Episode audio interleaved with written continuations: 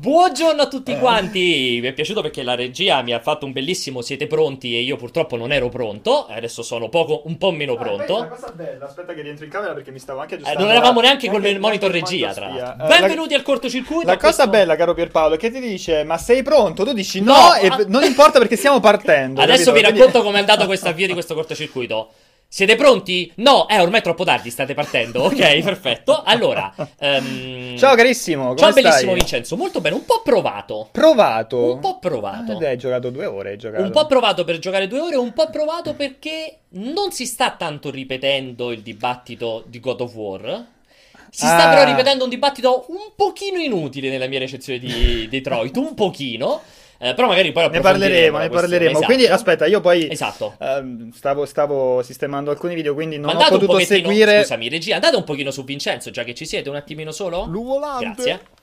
Vai pure. Ah, ok, pensavo mi volessi mettere in evidenza la parti strane. No, volevo sistemarmi. No, perché ho letto la recensione, ma poi non mi sono soffermato nei commenti. L'hai letta? Ciao a tutti. Sì, ho letto. Ah, mi fa piacere. Non leggi mai i miei pezzi perché non ti piacciono. No, non dire cazzate che io tua, ma non dire proprio cazzate. A differenza tua che non io ti faccio, ma l'hai visto il video di Kingdom Hearts pubblicato la settimana scorsa? Allora. No. Ma l'hai visto il video di Raffaele sui Pokémon? No, lo devo ancora vedere. Tu non vedi niente di quello che pubblichiamo. Devi essere sincero, quante persone ti fanno la stessa quantità di feedback che ti do io su filmati e pezzi scritti. L'hai visto poi il video di Kingdom Hearts? Quante persone ti fanno? L'hai visto poi il video di Kingdom Hearts? Non l'hai visto? Quale video di Kingdom Hearts? L'ultimo che hai fatto? Questi ultimi fatto? No, non l'ho visto. Non li ho visti ancora. Dai, ciao a tutti. Allora, di che parliamo? Puntata speciale. Una puntata speciale. Intanto dietro sto facendo partire un altro pochino di Detroit. Come avevamo fatto l'altra volta. Che avevamo fatto? Perché non lo hai finito? Lo devi ancora finire. Hai pubblicato la recensione senza finire il gioco. Esatto. L'ho anche finito troppe volte. Se devo essere sincero, comunque parliamo. Hai giocato? Due macro argomenti. È stato bellissimo. Poi è arrivata penso una ragazza, Raven Giulia, che è arrivata gli ultimi 10 minuti e fa: sembra che stai un po' avanti, ma l'hai finito? Ok. Allora, vabbè, quello è classico. Infatti, come quelli che si collegano diremo, come fai ad averlo in anteprima? Sì. Allora, metà parleremo proprio di Detroit. In particolare mi piacerebbe dare insomma più spazio possibile alle domande dei ragazzi, esatto. Chiacchierando però anche con te, perché comunque ne hanno fatte tante di domande durante la live, quindi non vorrei che magari si sono esaurite gran parte delle domande. Anzi, vi invito a vedere la live dedicata a Detroit che ho finito proprio pochissimi minuti fa. L'altra metà parleremo, scusami, di Battlefield 5 che tu hai seguito ieri in diretta, in live durante... per questo ti odierò sempre per aver dato pacco, perché avresti potuto farmi compagnia piacere, e invece no. Stavo a vedere Metro. Si poteva dire si stava a vedere Metro, abbiamo fatto anche i social perché mi è uscito proprio spontaneo all'infinito. Assolutamente sì. Quindi fate le vostre domande in chat, cercate di mettere sempre @Multiplayer.it davanti. Potete farle anche su WhatsApp. Come le potete fare su WhatsApp? Semplicemente mandando un messaggio audio a questo numero di telefono. Io non so se dalla regia c'era già qualcosa di appeso, che non avevamo più risposto l'altra volta. Intanto ne approfitto per ricordarvi, cuoricino per raggiungere il canale alle vostre notifiche, un cuoricino su Twitch, in modo che vi arrivano le notifiche ogni volta andiamo live. E vi ringrazio per chi si sta abbonando, vedo sia Devil Hunter che Rotator Ale che si sono appena abbonati. Rotator o Rotator? Rotator. Che mi piace. Allora, io poi voglio... Questo è l'inizio, proprio. Cos'è Bellini Paints? È un negozio. Ah, Bellini Paints, ok. Sì, pitture allora, Bellini. Io magari ti espongo alcuni dei miei dubbi, sì, alcune delle mie curiosità, tutto, perché poi il gioco non l'ho giocato, perché insomma ti avevo chiesto se potevi prestarmelo, ma non l'hai fatto come al solito, quindi non l'ho potuto giocare. Però se c'è qualche altra perplessità, perché prima parlavi dei commenti, delle discussioni inutili, cioè spiega un po' di perché poi sono molto curioso. Allora, diciamo che ho visto l'inizio dei commenti, perché ovviamente non sto facendo in tempo molto a seguire il dibattito, visto che ho fatto la live appena sbloccata la recensione, adesso sono qui nel cortocircuito, quindi seguirò in serata insomma così via la giornata, scusate i commenti. Ho visto che però nella primissima pagina i commenti stanno prendendo un po' una deriva particolare, la deriva secondo cui io... Puoi attraversare, è verde? Grazie, non stavo vedendo. Praticamente io ho messo, se non ricordo male, un paio di contro. Il primo è su, diciamo, l'originalità della storia, che purtroppo è un po' figlia dell'abuso dell'argomento sia fantascienza in generale, sia dell'abuso dell'argomento macchine che diventano umane, e questo si innesta esattamente in quell'ambito senza dire nulla di realmente nuovo. E il secondo contro è che l'intero gameplay è relegato sui Quick Time Events. Questa roba qui di spingere il pulsante al momento giusto, questa cosa di Quick Time Events ha generato un dibattito, perché questi due o tre commenti che sto vedendo e stanno dando spazio a un dibattito è: sbaglio a dire che i Quick Time Events sono un problema, perché in realtà è il genere che prevede i Quick Time Events. Io adesso ho risposto in un paio, ho detto vorrei capire qual è il genere dei Quick Time Events, cioè c'è un genere in cui tutti i giochi sono dei Quick Time Events? Non mi sembra, perché per me Detroit è un'avventura. Le avventure più o meno grafiche, più o meno interattive, più o meno action non sono relegate ai Quick Time Events, perché ho le avventure punta e clicca, ho le avventure di Telltale che per quanto basilari non sono relegate ai Quick Time Events, o What Remains of Edith Finch, che per me è un'avventura e di certo non è Quick Time Events. Guarda, allora e poi scusa, poi ti lascio parlare. Poi, siccome molti dicevano sbaglia dai queste informazioni, dico io vi sfido a mettere un trailer di lancio davanti a vostro amico, conoscente che non è un super esperto di videogiochi, quindi non sa che gioco è. Io lo sfido a farglielo vedere e a chiedergli: secondo te questo è un gioco in cui devi premere solamente i tasti al momento giusto, o magari ti aspetti una roba dove ti muovi, addirittura spari o vai in questo ambito? Dubito che quello dica ah sì, questo è un gioco fatto di Quick Time Events. Allora, guarda, io non sono contrario, partiamo dalla fine, io non sono contrario al discorso Quick Time Events, però il Quick Time Events deve essere funzionale al trasmetterti un'emozione o a comunicarti un messaggio, perché il Quick Time Event va da premi F per pay respect, no? Di cos'era? Call of Duty. Esattamente. Premi F durante il... Bravo. La scena di intermezzo, così messa completamente a caso, a What Remains of Edith Finch, dove magari l'interazione è minima, ma attraverso quell'interazione, quel porta su e giù, lo stick analogico, premi questi tasti, riesce a comunicarti qualcosa. Io non mi... Secondo me il livello, chiamiamolo livello, la parte di Edith Finch, quella della fabbrica coi pesci, taglia la testa ai pesci, secondo me quella sarà... E non sono Quick Time Events, però, attenzione. Però ci si avvicina molto, perché comunque è una cosa molto meccanica. Ok, lì hai più libertà perché afferri sposti, afferri sposti. E non solo, per me Quick Time Events si unisce anche al concept di dover fare una cosa in un momento preciso, pena il fatto che non l'hai risolta, però... invece lì non è così, lo determini te il tempo. Invece questo è tutto... Tu dici Quick Time Event nel senso proprio letterale del Quick Time Event, esattamente. Okay. Cioè, ecco, no, perché io lo vedevo più in maniera estesa, ad esempio anche nei giochi di Quantic Dream, quando devi, non lo so, aprire il frigorifero, la porta o qualcosa, devi fare un'azione, devi tagliarti i capelli, fare un qualcosa attraverso un QTE, attraverso un comando, un input molto, molto semplice.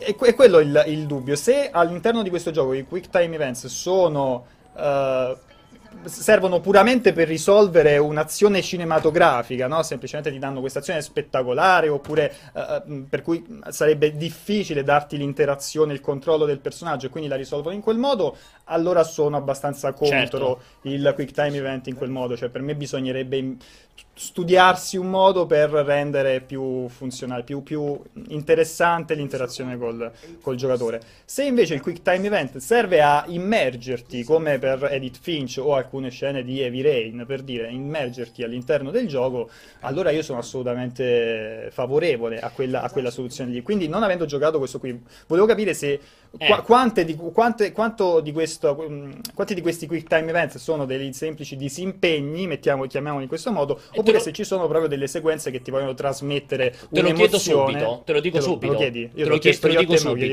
Ovvero, scusami che non riesco a vedere bene qui dove sto andando, perché siamo pienissimi di riflessi qua sui monitor, quindi faccio un po', ecco, te lo chiedo su questo per te, questo.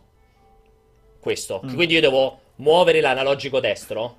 Però allora, questo non è quello che tu intendevi Quick Time Event. Quello che tu stai dicendo te. Però questo è un momento di Quick Time Event, secondo te, che ti immerge nella componente gioco. Questo per te ti fa immersione? No, questo è un escamotage per farti fare azione. Invece di spremere X me la fai fare con movimento. Ecco, io questo è quello che intendo dire. Poi l'inquietudine, cioè Matteo fuori, che in una posizione immobile era tipo perfettamente mimetizzato, mi ha preso un colpo. Esatto. Cioè quello che ti voglio rispondere è: Io non volevo fare tanto un giudizio sulla qualità, cioè, e poi ho l'esempio definitivo, vai. Aspetta, su è bene o male il quick time events. Io non ho scritto questo nei contenuti, dico è un male che ci sono i quick time events. Per me è l'abuso. Cioè un gioco in cui hai 48 porte da aprire e tutte e 48 prevedono il movimento di quell'analogico e lo posso espandere per 100 con tutti i mobili, tutti i cassetti, tutte le porte, tutte le finestre. Per me c'è una componente di abuso, ed è quello che io intendevo dire, cioè che l'intero gameplay, perché questo è il contro, l'intero gameplay è fatto solo da quick time events. Questo, per quanto alcuni funzionano, perché c'è quell'idea di David Cage di farti premere delle disposizioni di tasti lontane in modo che ti obbligano a usare entrambe le mani a generarti il concetto dello stress, può funzionare, ma quello è una piccola parentesi di un gioco fatto tutto di... triangolo al momento giusto, su per alzarti, su con un po' di rotazione aprire la porta, ed è solo così. E questo per me è una cosa che, per quanto tu puoi essere, una persona possa essere a favore dei quick time events, io non sono contro. Io per me God of War era bellissimo fare il quick time events contro il boss finale, per staccargli tutto. Fare un intero gioco soltanto su quello, per me non esiste un genere. Dico, vabbè, tanto questo è un genere solo di quick time events, non è Dragon Slayer.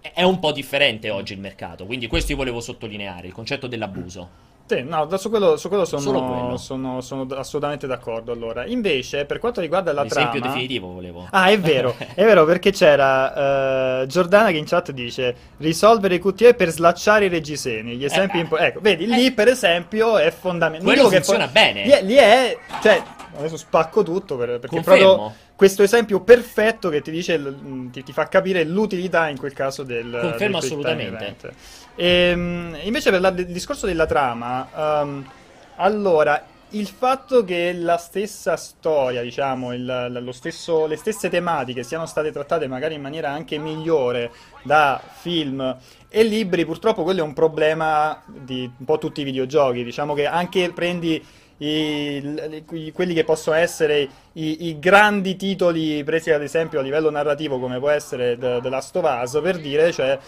fai il confronto con il top a livello narrativo con i romanzi e con i film, e secondo me ci perde The Last of Us. Tu dici, per esempio, io non sono d'accordo con te, perché per esempio per me The Last of Us porta un connotato originale nell'idea degli zombie, soprattutto nella storia raccontata con lo sfondo degli zombie, cioè non un'idea originale del tipo di zombie, non mi fa intendere.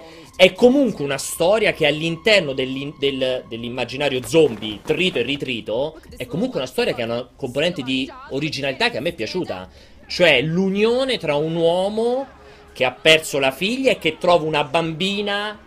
Cioè ci trova una componente, non di familiarità, una componente proprio di affetto che io non ho visto in altre storie zombie. Cioè tu quante altre storie zombie? Anche in The Walking Dead. The Walking Dead. Cioè, infatti The Walking Dead è stato premiato.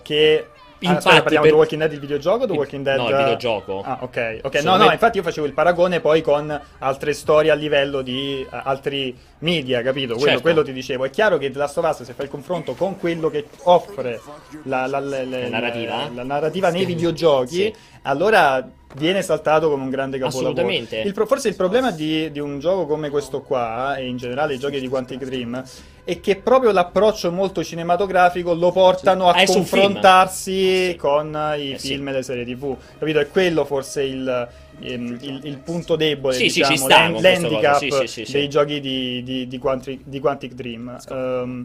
Per quello dico, se vuoi fare una cosa estremamente incentrata sulla narrazione, allora devi studiare un modo per sfruttare al 100% le potenzialità del medium videogioco, dell'interazione, per fare in modo che alla fine, quando hai giocato quest'opera, dici: questo gioco non poteva essere tradotto, questa storia in questo modo non poteva essere tradotta in nessun altro media, in nessun altro medium come film, libri, nient'altro. Allora, cioè, poteva essere solo un videogioco, come Edith Finch e Nier Automata, per dire. Assolutamente, ti dico che hai perfettamente ragione.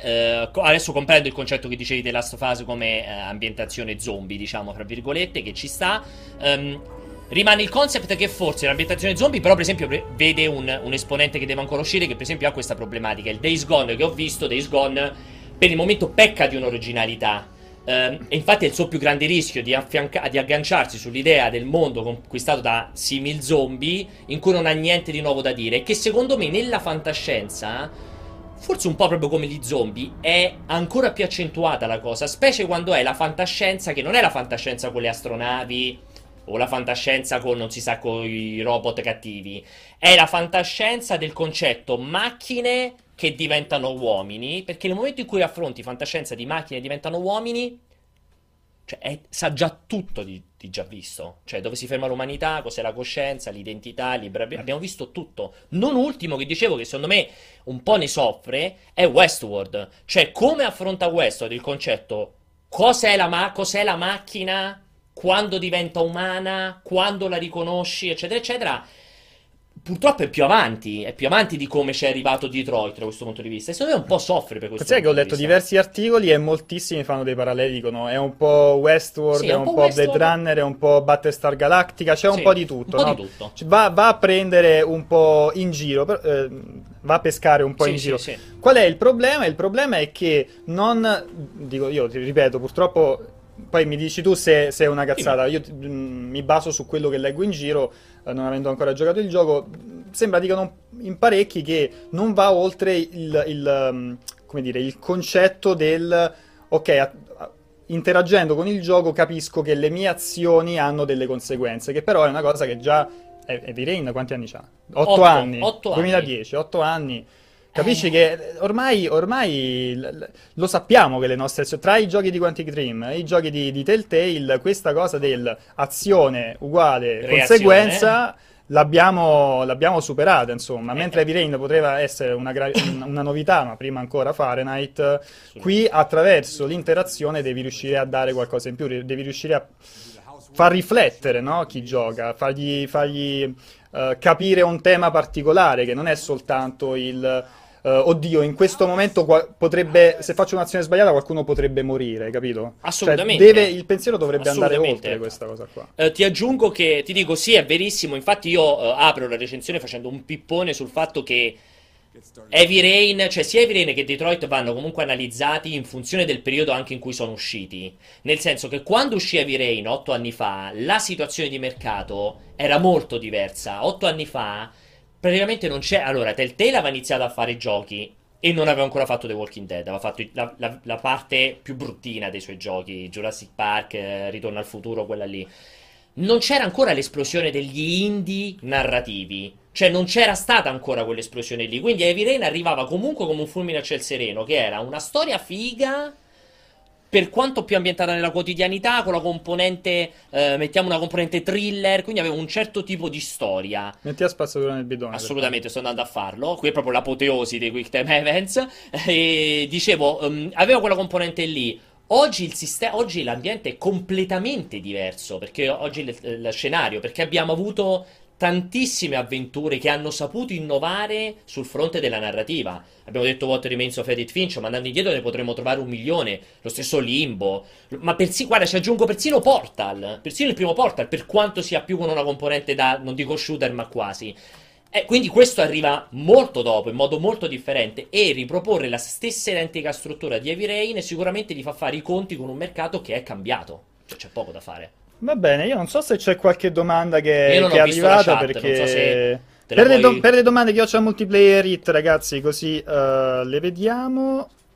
Allora, se stai seguendo te la questione, io vedo Code Dealer che fa questo dibattito, può essere che in presenza anche di buone storie la mancanza di originalità nella fantascienza si senta maggiormente, perché dallo sci-fi ci si aspetta sempre l'idea geniale, mentre da altri generi non ci si aspetta granché, perché l'argomento si tende a percepirlo come limitato già di suo, vedi gli zombie?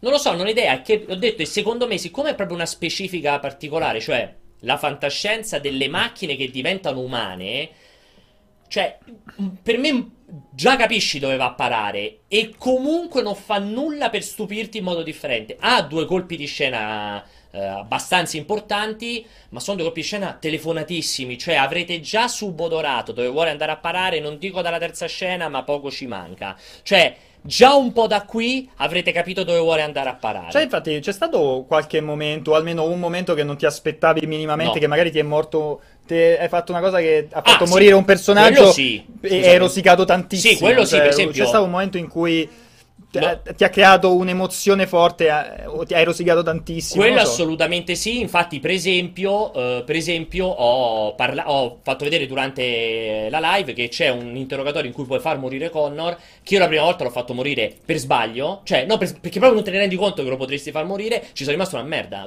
Ma quindi non è una cosa tipo c'è una pistola e lui potrebbe prendere la pistola, cioè, non è così chiaro, non è sorprendente, quella parte ti dico è sorprendente, okay. Quella parte lì, e infatti quello mi ha stupito, l'ho fatto vedere anche in live, credo che tutti quelli che hanno visto la live si sono stupiti di quel momento là.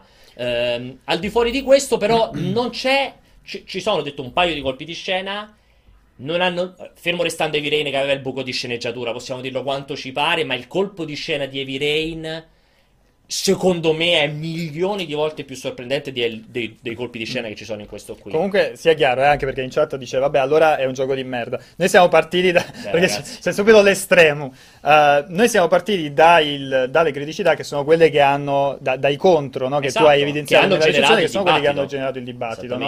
Certo non vogliamo focalizzarci su quelli, perché poi se andate a leggere l'articolo comunque ne parli molto molto bene.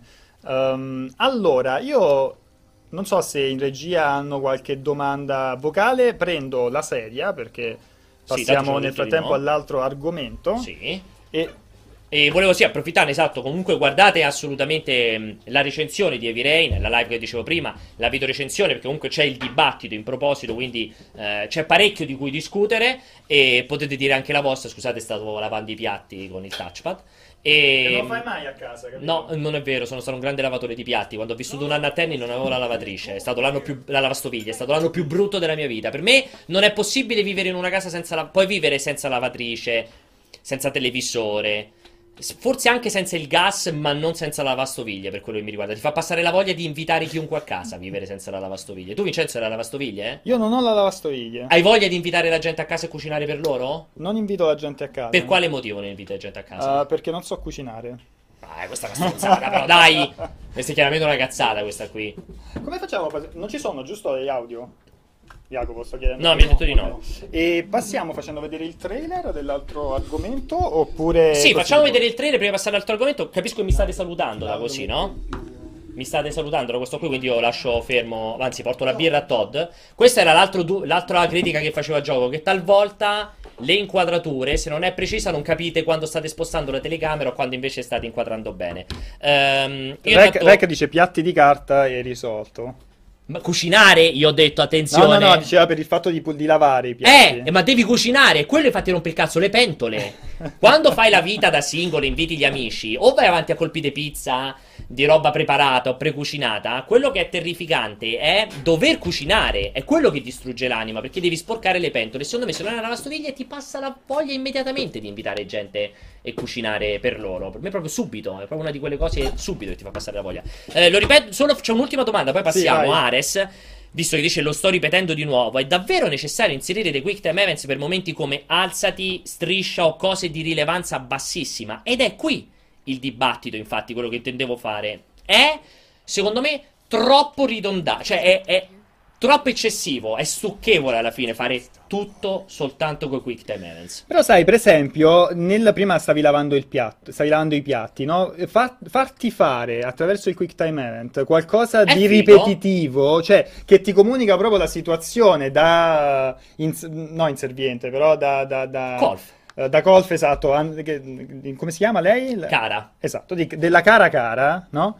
Cioè, lì per esempio ha un senso, cioè farti fare qualcosa di ripetitivo come in Edith Finch è verissimo, farti fare questa azione ripetitiva ti fa capire meglio, ti fa immergere meglio all'interno della situazione del personaggio. È anche carino che te lo fa fare per la prima volta con l'uso del touchpad, che ha questo concetto e devi strusciare il dito come se stessi spassando la spugna. Quello funziona benissimo, però è circondato da 400 quick time events in cui è come adesso, spingi il tasto e basta, cioè spingi un pulsante, tira su, tira giù, tira a destra, tira a sinistra. Cioè, per mettere a posto qui, io adesso cosa ho fatto? Ho fatto su con l'analogico e basta. No, no, ma in generale, per questa, guarda, per questo, questa situazione qui, con questo personaggio qui, posso dargli un senso. Quando si tratta magari dell'ispettore che deve fare un'altra cosa e devi fare un'azione molto ripetitiva o comunque inutilmente scomoda, allora ti piace il contesto? Cioè, qui nel contesto lo trovo. Ho capito come dici adesso. Cioè, la ripetitività trasmessa dal Quick Time Events si sposa bene con la ripetitività delle azioni che devi compiere da forza. Cioè in questo momento particolare riesco a trovargli un senso. Ok, va bene. Passiamo al trailer di Battlefield 5. Tra l'altro si è spoilerato, eccolo qui, il grande Matteo. Ciao Matteo. Ti ho spoilerato, ti volevo annunciare, invece sei stato spoilerato. Per Jacopo il senso del cinema non ce l'ha. Non ho capito che hanno detto in regia. Il trailer certo che lo mandiamo con l'audio. Sì, assolutamente, proprio vorrei fare uno stacco in cui facciamo vedere il trailer di Battlefield 5, gioco DICE annunciato, rivelato, più che annunciato perché si è leakato da un mese, annunciato ufficialmente con il trailer ieri sera. Vediamo al volo il super trailer e poi ne chiacchieriamo qui dentro.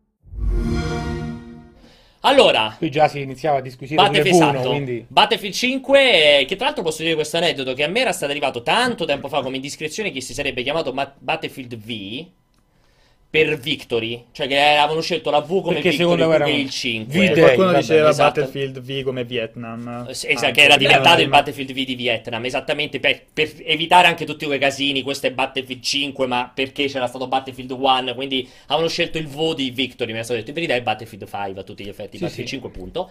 Seconda guerra mondiale. Battlefield 1 è un unicum, quindi. Esattamente. Magari faranno Battlefield 0 poi prima o poi, non si può sapere. O Battlefield A, magari passeranno alle lettere direttamente. Comunque, allora, Battlefield 5, voi avete stravisto il reveal, tu in particolare Vincenzo hai anche tutto commentato in lungo e largo. Cioè, con molta lag, ma ieri vi è piaciuto? A me sì, mi è piaciuto. Allora, stiamo parlando del trailer o dell'evento? Ho trovato interessanti molti dei dettagli che hanno descritto prima del trailer e anche molte informazioni che sono uscite con i vari articoli. Ricordiamo che per noi c'era Marco Cremona all'evento a Londra. Esattamente. E quindi sono uscite molte informazioni che non erano state neanche minimamente accennate durante quei 20, 25, 30 minuti di presentazioni. E secondo me il trailer, per quanto spettacolare e divertente, non dava giustizia al progetto, che a quanto pare, andando a leggere in giro, dovrebbe essere uno dei Battlefield più innovativi da un sacco di tempo a questa parte. Cioè, per me è stata sbagliata la comunicazione di ieri sera. Bisognava, invece di dare questo teaser, questo assaggino e poi rimandare l'appuntamento agli EA Play tra qualche settimana, mostrare bene quelle che sono le novità che poi hanno emozionato quelli che sono stati all'evento di Londra. Cioè, secondo me il trailer era molto spettacolare. Bellissimo il trailer, però non era abbastanza, anche perché comunque ai trailer spettacolari noi ci siamo abituati. Sì, certo. Capito? Cioè, per vedere le cose interessanti di questo Battlefield devi andare a fare l'analisi del trailer, appunto, e vederti frame per frame, appunto. Però la maggior parte degli utenti non lo fa. Cioè, il fan proprio sfegatato di Battlefield e della seconda guerra mondiale lo va a fare, però l'utente medio dice vabbè, e quindi quali sono le novità, quali sono le cose interessanti? Ma lo sai che invece secondo me un trailer del genere che è molto spettacolare, pirotecnico, io dopo averlo visto ieri sera ho scritto Battlefield by Michael Bay, sembrava. Sì. E invece serve... ce l'ha sempre avuto Battlefield, ricordati Battlefield 3, me lo ricordo con il palazzo che gli cadeva la ciminiera. Però era un tipo di spettacolarità molto più fredda, potremmo dire. Qui invece è un... ha quasi una susseguire di eventi molto frenetico, quasi slapstick, cioè ogni frame succede qualcosa, sì, di improvviso. E secondo me un trailer del genere serve non tanto a esplicitare la frenesia del gameplay in sé per sé, ma quanto per quando lo vai a vendere a tutti e non solo ai fan di Battlefield. Un trailer del genere con quella grafica, con quegli eventi, serve quasi per mostrare il gioco non solo ai fan di Battlefield, ad ampliare ad ampliare il pubblico. I fan di Battlefield duri e puri diranno ma questo non è...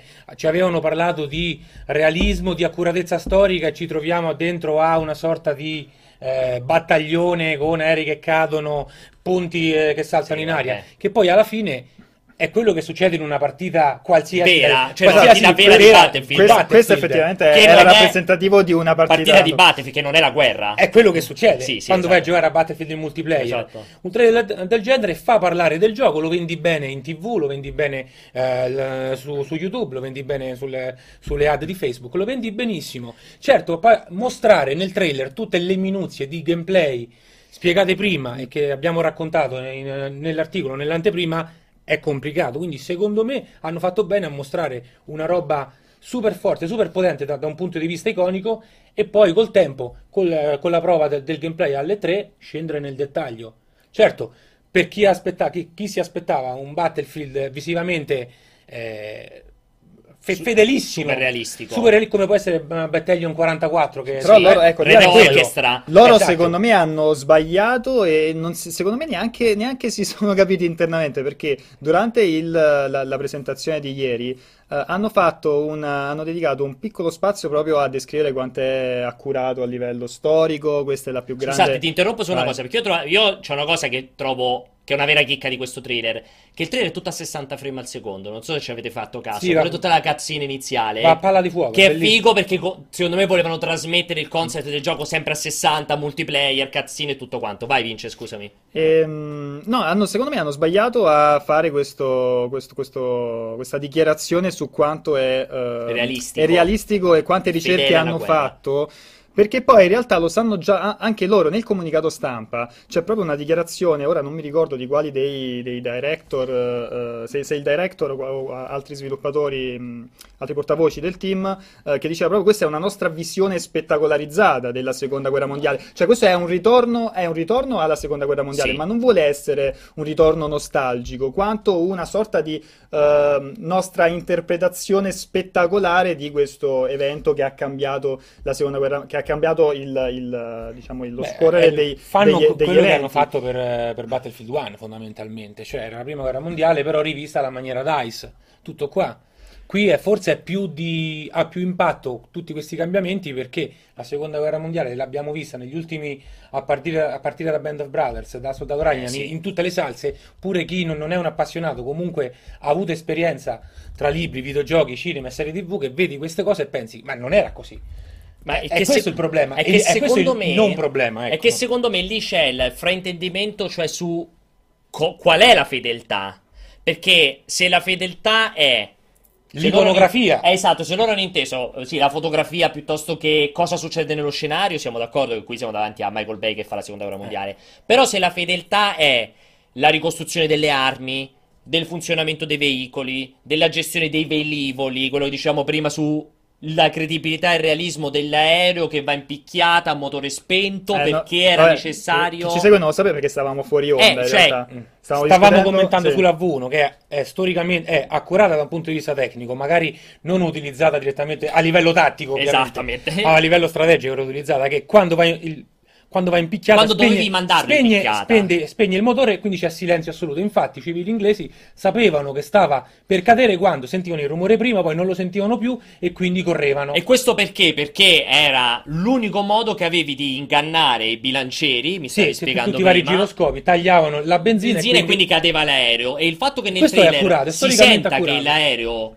va in silenzio nel momento in cui va in picchiata, comunque è una volontà di ricreare, insomma di studiare una roba realistica, quindi su quel fronte è realistico. Sul fronte di adesso la cura, puoi spostare i personaggi, non è totale al volo, c'è un tempo di cura, c'è una ricerca di una fedeltà storica in quell'ambito. Il problema è che quando tu dici è realistica e poi ti arriva quelli che saltano dalle finestre, si cappottano con gli zaini di 40 kg, bassi a pezzi, con la katana. È una grande stronzata. MG42, esatto, quello è ovviamente una cazzata, però cioè solo due punti di realismo differenti. Però allora io mi chiedo, ecco, ma quando è che il realismo di Battlefield è stato il selling point della serie? Perché è sempre stato, cioè io poi mi sono, lo dicevo pure ieri in live, mi sono allontanato da anni dalla serie, ma Battlefield 2 l'ho divorato e per me era il gameplay, cioè il focus è sempre stato il gioco di squadra, la profondità del gameplay, del movimento all'interno delle varie mappe di gioco, squadrone, cioè quello è stato il focus. Poi che l'arma è esattamente, precisamente si comporta in quel modo lì, è quasi una cosa da PR, capito? Cioè una cosa da livello di comunicazione che dice mazza figa questa poi, ricerca per... Non dimentichiamoci che Battlefield 3, 4 e 1 li hanno sempre venduti con i Battlefield Moments, cioè quei momenti di pazzia, di cose succedono solo grazie a Battlefield, cioè quelle cose, il pilota si lancia dal jet, uccide il cecchino che sta sulla torre, paracaduto e rientra sul jet, Battlefield Moment, quindi adesso non è che questa grande novità, perché c'è sempre stata questa diatriba tra COD arcade e Battlefield iperrealistico, quindi era uno super arcade e l'altro un pochino meno arcade, e per questo dico che è un peccato che ieri non ci si è un gioco, non è neanche arcade o non arcade, è uno lo giochi completamente da solo praticamente, che frega gli altri, l'altro giochi di squadra sempre fra tante virgolette, con alcune cose di gameplay che servono a rendere il gameplay, scusate la ripetizione, più realistico, ecco. No, e questo spingerà ancora di più sul gioco di squadra, sull'importanza del gioco di squadra. È proprio per quello che dico, secondo me è un peccato che si sia buttato lì questo teaser, questo trailer molto spettacolare, per cui ormai, dicevo, ci siamo abituati, ormai li vediamo ogni anno questi trailer super spettacolari, però la fanbase di Battlefield vuole sapere quali sono le grosse novità di questo capitolo, non gli interessa cioè, come diceva Matteo, un trailer del genere può attirare l'attenzione e la curiosità anche di chi non è fan di Battlefield, ma il cuore della community, cioè la stragrande maggioranza delle persone che andranno poi a comprare il gioco, ma vogliono assolutamente sapere quelle che sono le novità, e purtroppo questo trailer non è molto indicativo. Ma era anche difficile spiegarlo in un minuto e mezzo, in 2 minuti, il fatto che... Infatti avrebbero dovuto fare una cosa... Io pensavo sarebbe durata un'ora, per dire, cioè che avrebbero dedicato più tempo, Call of Duty. Più tempo a ogni aspetto. Ma fecero lo stesso per Battlefield 1 comunque. Sì, ma Battlefield 1 era un'altra cosa, adesso hai la possibilità di veramente rispondere con forza a Black Ops, che parte con un handicap da un certo punto di vista, che quest'anno ha diciamo ha deciso di focalizzarsi sul multigiocatore, sfruttala in tutti i modi, cioè cerca di diversificarti, cerca di spiegare perché Battlefield 5 è una cosa diversa dal solito. E le novità sono veramente tante. Prima accennavi alla necessità di dover, cioè adesso ogni cosa è richiede l'azione del giocatore, ci vuole la pressione del tasto, no? Già il fatto che non ti si ricarica tutta l'energia, ma soltanto una porzione, una percentuale di energia, a meno che non prendi il Medipack. Questa è una cosa che ti cambia completamente. E che tutti possono squad revive. Esatto. Sì, vabbè, tutti possono fare squad revive. Così, cioè, tutti possono resuscitare quello a terra. Però solo il medico riesce a farlo al massimo. Il massimo è in meno tempo. Esatto. Però adesso hai la possibilità di afferrare un compagno e spostarlo. Hai tutta questa libertà di movimento per cui c'è la gestione dei compagni all'indietro, puoi spostare, puoi rotolare, puoi sparare dal fianco. È molto più fisico, molto più interattivo. E la questione dei compagni, che è un'evoluzione di quello che è stato solo accennato in Battlefront 2, per cui tu hai una compagnia, una sorta di piccolo, non di squadrone, ma appunto un gruppo di soldati, e puoi decidere se spawnare vicino a questi compagni, no? Questa cosa per esempio ti permette di spawnare più avanti, ma allo stesso tempo potrebbe ritorcertisi contro, visto che potresti partire con meno munizioni. Le munizioni che puoi raccogliere dai nemici, puoi costruire le torrette, puoi spostare le torrette. Nel trailer ci sono tantissime cose che sono state dette prima che non si sono viste nel trailer, però secondo me era normale, che per quello hanno fatto un'ora e poi il trailer ovviamente deve essere d'impatto. Considerate pure che non può essere. È sempre l'inizio della comunicazione. Ricordatevi che devono farlo alle 3, e quindi sicuramente daranno delle informazioni. C'è la beta, poi ci sarà la beta giocabile, ci sarà la Gamescom, cioè è come per Call of Duty. Pure Call of Duty non hanno detto praticamente quasi nulla della modalità Battle Royale, perché diranno quanti giocatori supporta, quanti velivoli, veicoli, più avanti. Battlefield stesso, infatti, io ho notato due cose importanti. La prima è che segue alla perfezione quanto fatto con Battlefront 2 sul fronte dei DLC. Cioè comunque un cambio epocale. Allora, diciamo che non alla perfezione... non proprio identico, ma impara ulteriormente dagli errori grossolani fatti con Battlefront 2, perché non solo stavolta non avrà le mappe separate, che quindi chi paga e chi non paga, che frammenta la community, ma stavolta non avrà nemmeno le loot box. Esattamente. E secondo me, quello che dicevo ieri in chat, pure tutta questa attenzione alla personalizzazione dei soldati, delle armi e dei veicoli, ovviamente è finalizzata al fatto che magari le personalizzazioni saranno a pagamento. Esattamente. Cioè, è tutto gratuito, però le personalizzazioni saranno a pagamento. O le sblocchi con 1000 ore di gameplay. Secondo me le due cose sono strettamente assolutamente legate. Per cui niente più DLC con le mappe aggiuntive. C'è tutto questo concetto del Tides of War, quindi del fatto che sblocchi i capitoli, te li giochi per un periodo limitato. Insomma, leggete il pezzo scritto Cremone, c'è tutto questo meccanismo per i contenuti aggiuntivi, che però diventano a disposizione di tutti, che è una roba che sembra aver fatto anche Call of Duty. Non l'abbiamo detto abbastanza, ma il fatto che al reveal di Call of Duty non sia stato detto nulla in merito al Season Pass, nulla in merito all'edizione speciale, tutto il pre-order che puoi fare su un gioco base, cioè un po' c'è il rischio che forse neanche Call of Duty avrà più una meccanica dei DLC a pagamento con le 2 mappe, le 4 mappe e stop, ma avrà a pagamento le campagne zombie, quindi un altro tipo di modo per non dividere la community multiplayer. Il modello economico classico non funziona più, fondamentalmente. Secondo me divide la community, se ne sono resi tutti conto che non riescono più a incassare come incassavano magari 5-6 anni fa. È un po' problematica quella cosa. Non mi ricordo se era forse Destiny 2 che aveva una versione ancora più diversa, dove non potevi fare le partite private, cioè per fare le partite private e scegliere la mappa dovevi possedere il DLC, ma nel multiplayer normale, quello casuale, potevi giocare anche le mappe che non possedevi, sempre per non dividere la community. L'altro elemento importante è il non annuncio del Battle Royale. Voi come la pensate? Cioè, io l'avrei dato sempre per scontato che un gioco come Battlefield avrebbe avuto al 100% il Battle Royale, perché c'ha già le mappe enormi, supporta già tantissimi giocatori, come non approfittarne? Non è stato annunciato. Una sorpresa delle 3, perché si vogliono tenere qualche sorpresa, o veramente sarà l'unico shooter che non avrà Battle Royale della guerra con Call of Duty? Ci può stare. Secondo me se lo possono... che non l'avrà. Se lo possono, secondo me se lo possono permettere, il fatto di non avere una modalità Battle Royale, perché contrariamente a Call of Duty, che a parte quelle pochissime modalità a obiettivo in cui si gioca di squadra, però rappresentano solo una piccola parte dell'esperienza, Battlefield è un gioco principalmente cooperativo, quindi trovare una modalità, cioè inventare una modalità Battle Royale su un gioco in cui il perno è la modalità cooperativa, è come quando fecero le mappe Close Quarter Combat, adesso non mi ricordo se per il 3 o il 4, era un di più che funzionava, ma era qualcosa di totalmente estraneo a quello che è sempre stato Battlefield. Call of Duty si presta, infatti è come ha detto pure Pierpaolo prima, Call of Duty molti lo giocano come esperienza tra virgolette solitaria, e invece Battlefield non ci riesci, non... E se si inventassero il 50 contro 50? Cioè la meccanica Battle Royale, sei in 100 ma sei due squadroni di 50 e questi due squadroni si fronteggiano fino a che poi ne rimarrà soltanto uno?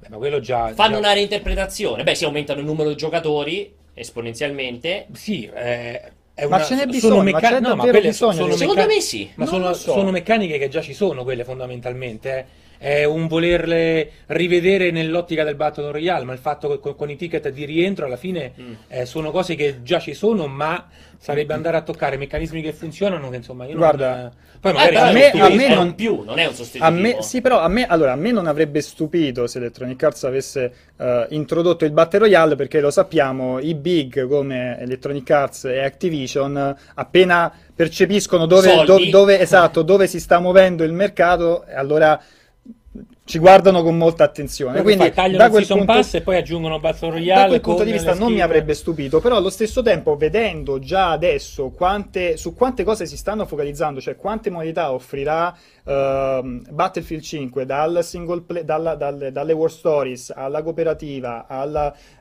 conquest e le modalità tradizionali, alle grand operation, a tutti gli eventi organizzati, le Days of War, comunque è tanta roba, secondo me i contenuti non mancano. Ci può stare che si stanno focalizzando su questo altro. Magari si lascia una possibilità di sperimentare il Battle Royale post lancio, e allo perché quello non è detto che non venga introdotto successivamente, e vediamo Black Ops come va, perché Black Ops ci punta sicuramente di più, capito? Ne approfitterei, sentiamo un po' delle domande che sono arrivate e poi riprendiamo il dibattito, perché ho visto che anche in chat ne stanno chiacchierando tanto. C'erano un po' di domande, giusto, Jack? Raga, ma avete visto quanto è bravo Santicchio a giocare? Mamma mia, ma da dove viene tutta sta brava? Tu lo senti, questo sembra Piero. Sembra un po' Piero. Raga, ma avete visto quanto è bravo Santicchio a giocare? Perché lo stiamo sentendo? Mamma mia, ma da dove viene tutta sta bravura? Di Jacopo, niente, ti fanno i complimenti. Grazie. Sei bravo a giocare. Quanto sei bravo... Da dove arriva tutta sta bravura? Chiedono. Ma su cosa, però? In generale, quanto è bravo Matteo? Predisposizione innata. Ok, la seconda domanda. C'è una seconda domanda o ricordo male? Ma adesso manda la terza volta. Dopo questa domanda, è caduto il silenzio. Ciao ragazzi di Multiplayer, sono Achille e vorrei farvi una domanda molto semplice. Cosa vi aspettate dalle tre? Allora, Achille, che salutiamo, cosa ci aspettiamo dall'apostrofo E3? Cosa ci aspettiamo? Io mi aspetto quello che sarà il migliore E3 di questa generazione, perché sicuramente il prossimo sarà la morte del mondo. La tocchi sempre bianca. No, perché di solito quello prima degli annunci è di solito storicamente il peggiore, il peggiore, e poi sarà bello quello degli annunci, perché sarà quello per la nuova generazione. Di solito... I due prima della nuova generazione o il terzo prima della nuova generazione sono i migliori. Io credo che quest'anno tra The Last of Us, Cyberpunk, qualcosa che mi auguro Microsoft annunci, Death Stranding, così Pokémon, dovevo fare un sacco di live, dovevo fare un sacco di views, cioè, secondo me potrebbe essere veramente un super E3. Sì, beh, c'è la droga, è vero, è il primo anno in cui in California c'è veramente l'acquisto di droga libera, liberissima. Non tornare più, quindi proprio c'è di tutto di più. Mi piace, allora, almeno mi piace che carichi i nostri utenti, perché tutte le volte che questa domanda la facciamo a Umberto dice è un po' una merda quest'anno. Ma non siete d'accordo sulle tre di quest'anno? Invece, capito, mi piace che fomenti i nostri utenti, quindi seguiteci sulle pagine Multiplayer.it per il più grande coverage nella storia dell'umanità. Per il più grande 3, più grande coverage per il più grande 3. Il più grande 3 di sempre. Esatto, cioè sei d'accordo? Beh, d'accordissimo, certo, l'anno prossimo ci sarà il nulla. L'anno prossimo sarà poca roba, insomma, cioè, siamo proprio sul finire della generazione. L'anno prossimo ci saranno i giochi che annunciano quest'anno e che ancora non sono usciti. Shenmue 3 questi perché quello sarà Castlevania, quello ci risarà Death Stranding, ci sarà Cyberpunk, ci risaranno tutti quelli che ancora non sono usciti, però ho paura che di grandi annunci è difficile il prossimo anno. E bello, c'era un'altra ancora. Bello me dice domani esce Pixel Junk Monster 2 e si parla solo di questa tamarrata di Battlefront. Tu sei di Battlefield 5. Infatti io voglio dire, caro bello me, è bellissimo. Perché bello me? Bellome? Secondo me è bello me. Non c'ha un perché? Allora è bellome. Bellome perché in inglese? A noi due, a me e a te, bellome o bellome, ci piace molto. Pixel, è fighissima la serie, il brand Pixel Junk, però... vedi, adesso sono 1017 utenti collegati. Rimaniamo in due se parliamo di Pixel Junk. Voi due soltanto, tra l'altro. Perché anche io e Matteo ci alziamo e ce ne andiamo. Magari organizziamo la live e io e te parliamo del gioco con calma e in maniera molto approfondita. Visto che io ho fatto Pillars of Eternity 2 domenica alle 15, secondo me il momento giusto è fare una live su Pixel Junk e Monsters 2. O domani, vabbè. No, più domenica alle 15. Dovrebbe tornare a un bel tempo, domenica. Esatto. E tra l'altro mi vado a fare un weekend lungo da domani mattina al mare che... proprio spaccherà. Fa la live dalla spiaggia del mare di Terni, scusa. Comunque, ci dovrebbe essere una terza domanda, o sbaglio? Se è su Battlefield rispondo io. Ciao a tutti, sono Darix. Allora, dopo queste settimane di presentazioni e uscite importanti, vi chiedo in particolare a Pierpaolo, cosa ne pensa dell'entrata di Nina Moric nel Grande Fratello? E secondo te Favoloso la ama ancora? Pierpaolo. Allora, Darix ci fa due domande bellissime. Specialmente a Pierpaolo. E ci chiede... cosa ne pensiamo dell'entrata di Nina Moric al Grande Fratello e se, secondo noi, Favoloso la ama ancora? Allora, bellissima domanda, cioè, due bellissime domande. Io farei il cortocircuito soltanto su questo, ma purtroppo Vincenzo me lo impedisce. Allora, io credo che l'entrata di Nina Moric, non sapevo, è entrata in modo definitivo. Ho perso qualche giorno. Allora, io non lo vedo il Grande Fratello. Sapevo che era entrata, però ho visto il momento in cui si è presentata come... Michael Jackson è entrata dentro al Grande Fratello. No, aspetta, sembrava... Michael Jackson. No, peggio. Adesso l'avevo scritto in un commento, adesso non ricordo. Sembrava un po' Edward Mani di Forbice. È anche un po' Edward Mani di Forbice, hai ragione. Un po' Robert Smith sembrava. Un po' un mix, è vero, con Edward Mani di Forbice, hai ragione. Comunque, non so se adesso è entrata come diciamo, ospite definitivo, personaggio, concorrente, non mi veniva la parola, definitivo, o parli solamente di quella comparsata? La comparsata è stata molto poco interessante. È il momento pop questo, lo so. E Favoloso, ti dico, secondo me Favoloso non l'ha mai amata, ha approfittato della sua notorietà. Il Toy Boy? Sì, quello napoletano super figo che va con tutte le tipe che stavano nel Grande Fratello. Luigi Favoloso, mi sa Luigi Favoloso. A parte che pensa che però se avessi come ti chiamassi Matteo Favoloso. Infatti per me Favoloso è il cognome della vita. Ma Favoloso dov'è? Eccolo. Cioè, veramente è il cognome di tutti i tempi. Ma non era Favoloso Franco di Mare? Cognome... un po' come Franco di Mare. Esatto. Franco di Mare Favoloso sarebbe proprio col doppio cognome. Esatto. Vai. Comunque, cazzate. Abbiamo risposto. C'è ancora qualche altra domanda? Seria, magari. No, perché questa qual è il problema, scusami. Dobbiamo fare una scommessa fra una live di Pixel Junk Monster 2 e una sul Grande Fratello. Quale dei due fa più numeri? Dobbiamo fare questa scommessa. Dove la fai? Ci sono altre domande o no? Dalla regia non sento che no, sono finite. Vai, allora. Che peccato. Che sono finite, dico, no? Mi stavo divertendo. Dai, torna ancora invece. Torna dove, scusa? Come dice Cafuso, non lo so, torna. Come dice Cafuso, non lo vede il Grande Fratello, lo dicono tutti quelli che vedono il Grande Fratello.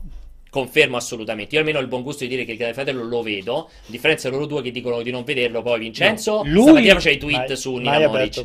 No, ma io faccio il live tweet, con l'hashtag Nina Moric House. Però ho seguito il Royal Wedding, va bene uguale? Non l'ho visto per niente invece. È stato molto figo. Ma non ti annoia, non è tipo la Formula 1 quella roba? No, io guardo anche la Formula 1. Quindi non c'ha lo stesso effetto soporifero? No, assolutamente no.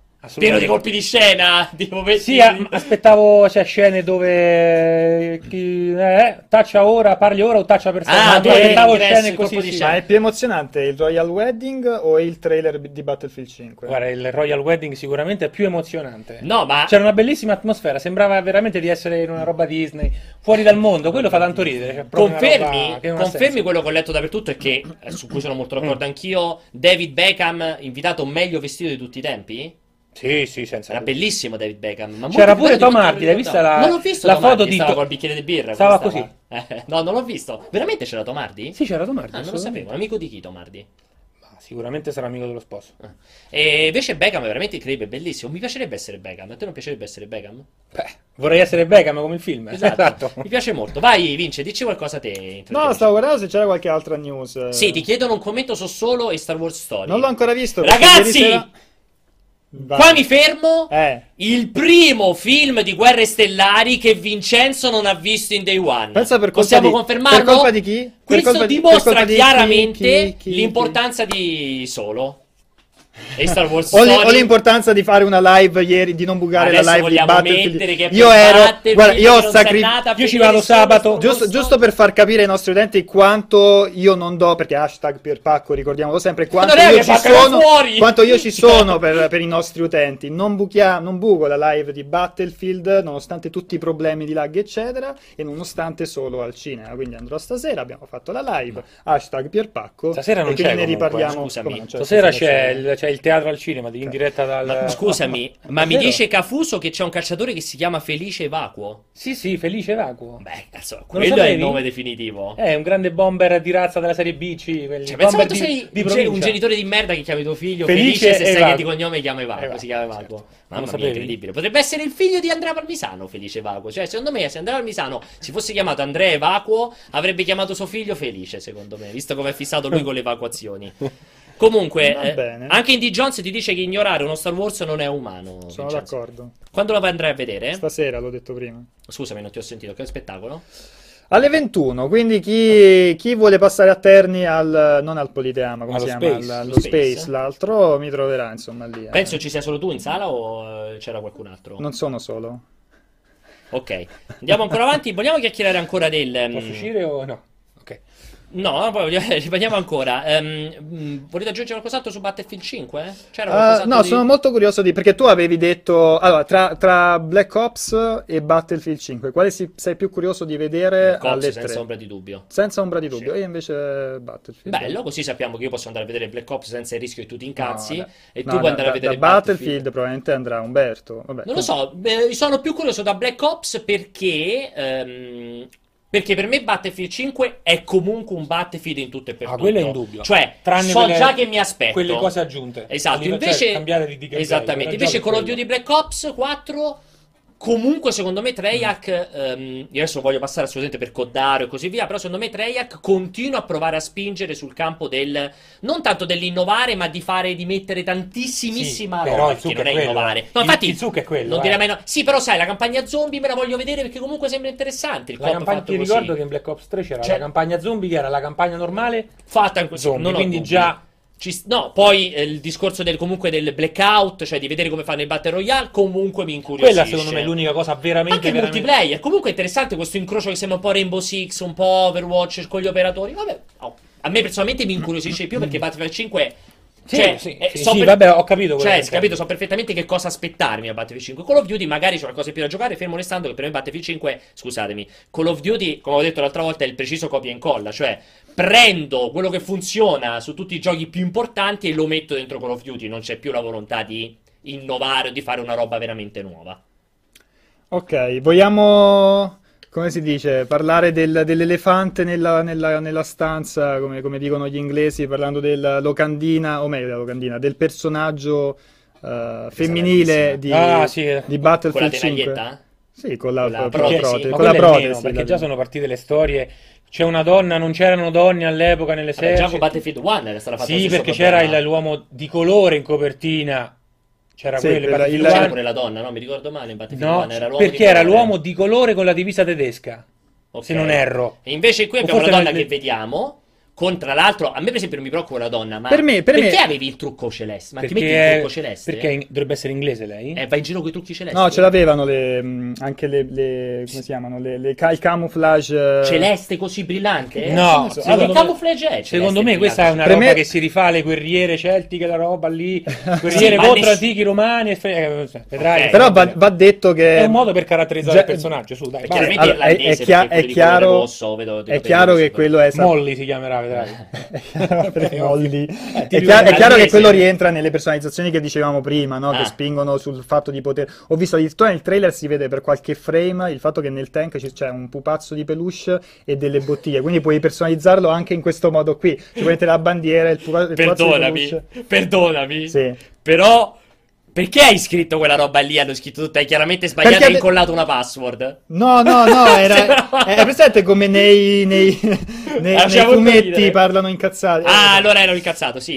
Quindi per te la personalizzazione... Ah, è vero, ha ragione. Ma quello è legato alla personalizzazione io ho detto una stupidaggine perché ha ragione Dottor Meschino. Cioè, diccelo, spiegaci. Che avevo detto che il soldato di colore nella copertina della Battlefield 1 era uno delle truppe coloniali tedesche. Mi sembrava invece era un reggimento americano di Harlem, di soldati tutti di Harlem. Quindi però era coerente? Era coerente, ma cioè, non cambia comunque il succo del discorso. Però, ragazzi, ti aspetti un soldato inglese o un tedesco ariano nella copertina di Battle, oppure un alpino con la barba, e molti si arrabbiarono e gridarono allo scandalo storico. Ma quello perché la gente non c'ha niente, cioè, perché la gente non c'ha niente da pensare, tanto ovviamente. Tempo libero, perché non c'ha niente da fare, se magari non sa neanche che c'erano comunque le donne che hanno combattuto nella seconda guerra mondiale, proprio come partigiani, non nell'esercito. Sì, ho capito, però allora se poi la coerenza storica ti compri un libro con la copertina che è la foto, esattamente, che è la foto del luogo. Onestamente trovo meglio, diciamo, trovo più apprezzabile da parte di Electronic Arts, anche magari uno può anche dire però seguono il politicamente corretto, però il fatto che comunque c'è una fetta di utenza femminile che vuole essere sempre più rappresentata all'interno dei giochi online, perché non dargli la possibilità, soprattutto in un capitolo che ti apre così tanto alla personalizzazione dell'avatar, non dare la possibilità alle pro gamer che io adesso apro Twitch e cerco qualche canale di Battlefield, ci stanno ragazze che giocano meglio di me, secondo me questo, e Pierpaolo questo è in dubbio, però secondo me questo è il modo sbagliato per rendere più visibili le ragazze che giocano. Ma perché è sbagliato? Perché è il modo più facile e più sbagliato, secondo me. Ci sono mille altri modi. Matteo voleva che imperniare suonavano un uovo e poi cambiava sesso. No, non quello. Cioè l'operazione cambiava sesso. Imperniare giochi diversi. Ma perché diversi? Se le ragazze vogliono giocare a Battlefield, perché ma dagli anche la possibilità di personalizzarsi. Perché in questo caso, secondo me, sì, lo so, però a livello di comunicazione, per non dare il là a questi che dicono però non è vero, donne, sessismo, politically correct e compagnia bella. Secondo me, io sono d'accordo con Vincenzo. Io parlo da un punto di vista prettamente marketing, che secondo me è giusto, perché è lo stante pubblicitario che funziona. Però se tu vuoi arrivare a mandare il messaggio che serve per far vedere che c'è un pubblico di giocatrici vero, forte, che è vero, che ci sono, che sono più brave degli uomini in molti casi, mettere una donna in copertina di un gioco prettamente maschile... Ma però non è in copertina la tipa, E poi, aspetta, poi copertina, però è quello che traspare dal lancio, che c'è comunque alla fine... No, secondo me è molto secondario, anche nel trailer... Oltretutto Biz in chat dice, ma perché una ragazza deve per forza volere un personaggio femminile? Ma nessuno dice per forza, però non è vero, perché immaginatevi Call of Duty in cui ci sono solo personaggi femminili. Io mi gioco quanto ti pare che i giocatori si infastidirebbero se devono per forza impersonare un personaggio femminile per giocare a Call of Duty. Assolutamente. E quindi trovo giusto che ci siano anche i personaggi femminili, perché trovo normale che in un gioco in cui è solo soldati maschi, magari a qualche ragazza che ci gioca le dia fastidio perché vorrebbe impersonare una soldato femmina. Cioè non la trovo assurda come cosa. Io lo trovo normale. No, questo che dici è giustissimo e normalissimo, cioè, è normalissimo. Dici di no? No, ma io sono d'accordo con te. La differenza è che adesso... Hanno fatto una scelta giusta, secondo me, però secondo me non era per far vedere che... per far passare il messaggio che ci sono giocatrici femminili in Battlefield, no, infatti non è per far passare, è solo stante pubblicitario questo qui, ma quello è indubbio che Electronic Arts lavori anche per sfrutti queste occasioni anche per farsi bella pubblicità, per fare bella figura. Però comunque se il risultato è dai più personalizzazione, la possibilità alle ragazze di rappresentarsi meglio, diciamo, nei giochi online, ma io onestamente non ci vedo nulla di strano. La questione è che adesso chiaramente c'è sempre la polemica. Parlavo con Matteo, cioè ai tempi la buonanima di Medal of Honor Underground, c'era già una donna che aveva come protagonista una francese che si vede lei che appena spara del bazooka e prende il bazooka davanti con la mano e dietro, proprio così, proprio in copertina, una roba proprio. Quindi al tempo, capito, cioè Electronic Arts che poteva usare era il 2000. C'era già stata Lara Croft e quindi tutte donne nei videogiochi. Tutte no, però infatti erano passati 4 anni. Sì, 4 anni più o meno. Allora, io direi che possiamo andare verso la chiusura, non vi vorrei fare andare avanti con questo dibattito, ma vorrei chiudere con una domanda che faccio ad entrambi voi, visto che siete dei grandi fan e competenti di Battlefield. San Laito, che ringrazio per aver ripetuto questa domanda 67 volte durante il corso. Credo sia una gag comunque, A proposito di Battlefield 5, cosa, vorrei porre l'attenzione su un dettaglio importantissimo. Tantissimo. Come avete trovato la rappresentazione grafica delle ruote dei treni? Perché in Battlefield 1 la resa non era un granché. Questo signore fa la stessa domanda in Far Cry 5.